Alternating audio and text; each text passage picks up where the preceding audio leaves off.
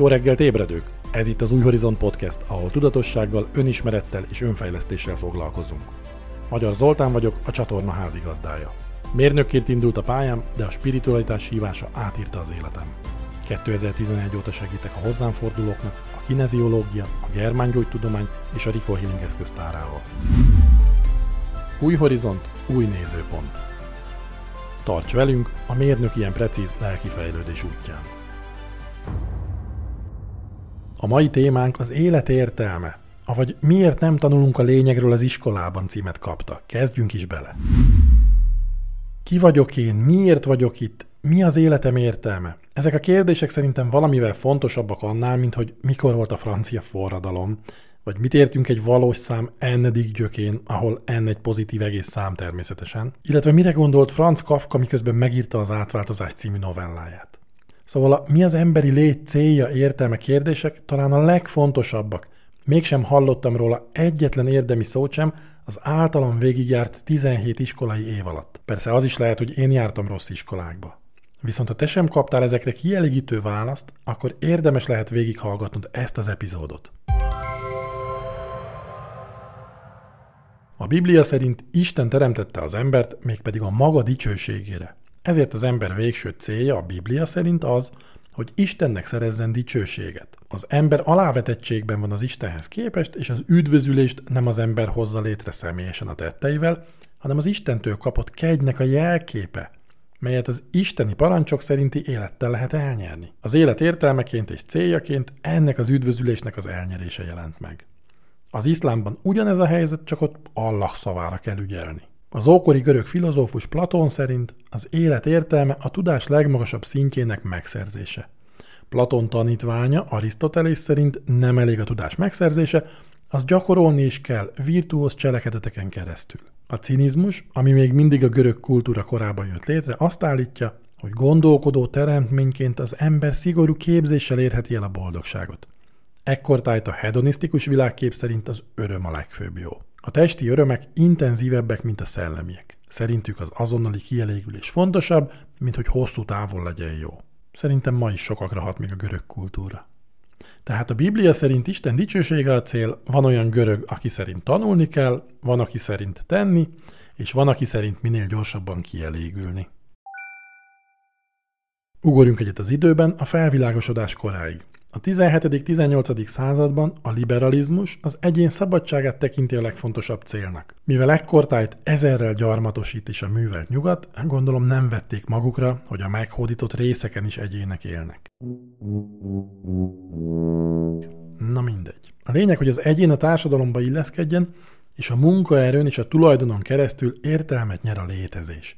Azaz hidd el, hogy fontos és szabad vagy, csak dolgozzál szépen csendben. Ez lehet a tömör üzenet, ha jól értem. A nihilizmus szerint az életnek nincs célja, a cselekvés hiába való. A lét teljesen értelmetlen, az emberi haladás, fejlődés pedig pláne az. A nihilisták szerint nincs semminek sem értéke, az erkölcsök értéktelenek, azok csupán a társadalom téves ideájai. Ez táplálja a kommunizmus eszméjét is, csak szólok, és ebben gyökerezik a materializmus is. És el is érkeztünk oda, hogy vajon miért nem foglalkozik az oktatás azokkal a kérdésekkel, amiknek minden ember életében kult szerepet kellene játszani, hiszen a létezésünk értelmének az ismerete lenne a kiinduló pont mindenhez. Iránymutatást, használati útmutatót és egy jó térképet is adna a kezünkbe a saját életünkhöz. Szóval miért nem foglalkozik ezzel az oktatásunk és a tudományunk? A válasz elég egyszerű, mert az akadémiai tudományunk materialista alapokon nyugszik. A materializmus pedig azt mondja, hogy az anyag az elsődleges. A tudatot, a gondolkodást az anyag, az anyagi folyamatok hozzák létre. Szerinte az, hogy én itt beszélek, te pedig figyelsz, az teljes mértékben leírható biokémiai folyamatokkal. És csak azzal. Másra nincs is ehhez szükség. De szerinte az is csak kémia, amikor egy imádott szerettedet magadhoz öleled, és átjár a szeretet érzése. Miért baj, hogy a tudomány jelenleg és elég régóta materialista? Azért, mert a tudománynak nem kellene kiindulni egy filozófiai nézőpontból sem, hanem az lenne a dolga, hogy válaszokat találjon kérdésekre. Nem indulhat ki a válaszok keresése egy filozófiai nézőpontból. Történetesen abból, hogy az anyag elsődleges, mert Newtonnak fájt, amikor a fejére esett az alma. Ha már előre van a fejemben valami koncepció, akkor hogyan akarhatok választ találni? Ha van egy hitem a filozófiám nézőpontjából, hogy a Mikulás teszi a csizmába az ajándékot, akkor minden kutatásom a Mikulásra fog irányulni, hogy bizonyítsam, és nem fogom meglátni anyámat, ahogy belerakja a csokit, mert kívül esik a vizsgálatom tárgyán. Ha a tudomány eleve abból indul ki, hogy a lélek nem létezik, az anyag az elsődleges, az ember a majomtól származik, akkor ugyan milyen értelmet és célt keresne a majomivadékok létezésében? És itt van a kutya elásva, mivel a tudomány materialista, és úgy tekinti, hogy az anyag az elsődleges, és minden más csak annak a terméke, így eleve neki sem áll keresni semmilyen célt és semmilyen értelmet. Elégedjél meg azzal, hogy az életednek nincsen célja, nincsen értelme. Azonosítsd magad a testeddel, aminek az igényeit különböző vásárlásokkal ki tudod elégíteni, és ne hisztízzél, ha az hanyatlani kezd, mert öregszel. Vagy ha depis leszel, az sem gáz, hiszen van rá gyógyszer. Aztán a tudományunk létrehoz nekünk egy ágat, hogy nesze foglalkozok a lelkeddel, ha már annyira szeretnéd, és megalkotja a pszichológiát.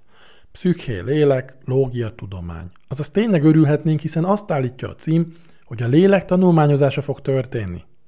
Hátra dőlünk, megnyugszunk, hogy így lesz. Hamarosan jönnek a válaszok a fontos kérdésekre. De sajnos nem. Mivel nem tudja letenni a materialista szemüveget, csak talál egy fogást a lelken is. Azaz azt is meg tudja markolni, és azt mondja, hogy akkor tehát a lélek egyenlő a központi idegrendszer működésével, hiszen az hozza létre a tudatot. Ebben a materialista pszichológiában a személyiséged az idegrendszeri tevékenységek összessége, és anélkül nem létezik. Azaz, amikor vége lesz az idegrendszerednek, vége lesz mindennek, szerintük. Persze ez kapóra jön egyéb szempontokból is, hiszen ha úgy sincs semminek értelme, akkor nem marad más hátra, mint megtömni a teszkós kocsit, és nem feszegetni ilyen bonyolult kérdéseket, amikkel esetleg kellemetlen viselkedésekbe kezdenél. Hiszen az összes eddig elhangzott irányzat egyértelmű célja a kontroll gyakorlása a tömegek felett. És az nem cél, hogy te tudatos legyél és kilógjál a sorból. Kelet-Ázsiában ezzel szemben úgy tűnik, mintha tényleg elgondolkodtak volna, és nem az irányítás kizárólagos eszközeként tekintették a nagy kérdések megválaszolását. A taoizmus szerint az embernek össze kell kapcsolódnia a világegyetem egységével, melyhez az önművelés, önfelismerés az út.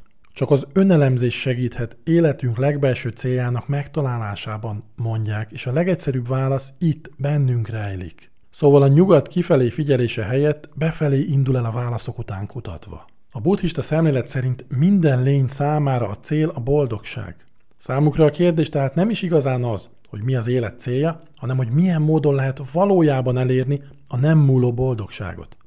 Mivel mind az anyagi javak, mind a testünk mulandó, így a nem ragaszkodást, a kötetlenséget, a megszabadulást tekintik legfőbb célnak. Buddha tanítása a középút, hiszen van, aki az anyagi világban keresi a boldogságot, pedig tudni lehet, hogy minden az enyészeté lesz.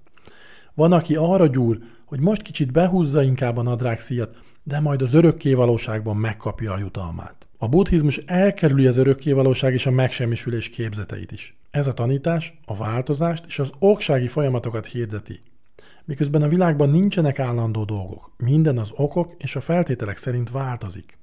Mind az anyagi, mind a szellemi világban Egyaránt az ember döntései és tettei határozzák meg a következményeket. A jó szándék és a jó cselekedetek hozzájárulnak a jó karmához és a boldogabb újjászületéshez, míg a rossz szándék és a rossz cselekedetek rossz karmát és hátrányosabb újjászületést eredményeznek. A karma törvénye szerint minden cselekedetünk egy annak megfelelő következménnyel jár, illetve minden, ami történik a világban, az maga egy következmény, vagyis valamilyen oknak az okozata. A magyar nyelv azt mondja arra az emberre, aki ismeri ezt a törvényt, és e szerint él, hogy okos.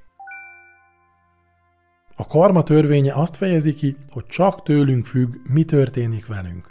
Előző gondolatainkból és cselekedeteinkből alakul a jelenlegi sorsunk. Azaz nem a tőlünk független sors, nem egy felettünk uralkodó istenség, és nem a véletlenek döntenek életünk eseményei felől, hanem minden esetben az okokozati összefüggések. Ha valaki a sorsban, az eleve elrendelésben hisz, annak nem lesz motivációja semmilyen erőfeszítést tenni, hiszen úgyis minden úgy lesz, ahogyan valamilyen hatalom már mindent elrendelt. Ha valaki úgy gondolja lesz, ahogy lesz, a szerencse kiszámíthatatlan véletleneken alapul, ugyanarra a következtetésre juthat.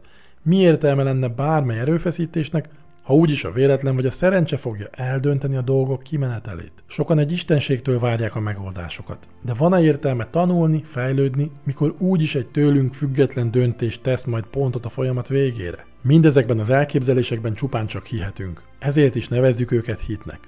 A karma a hit fogalmától teljesen különböző jelentéssel bír.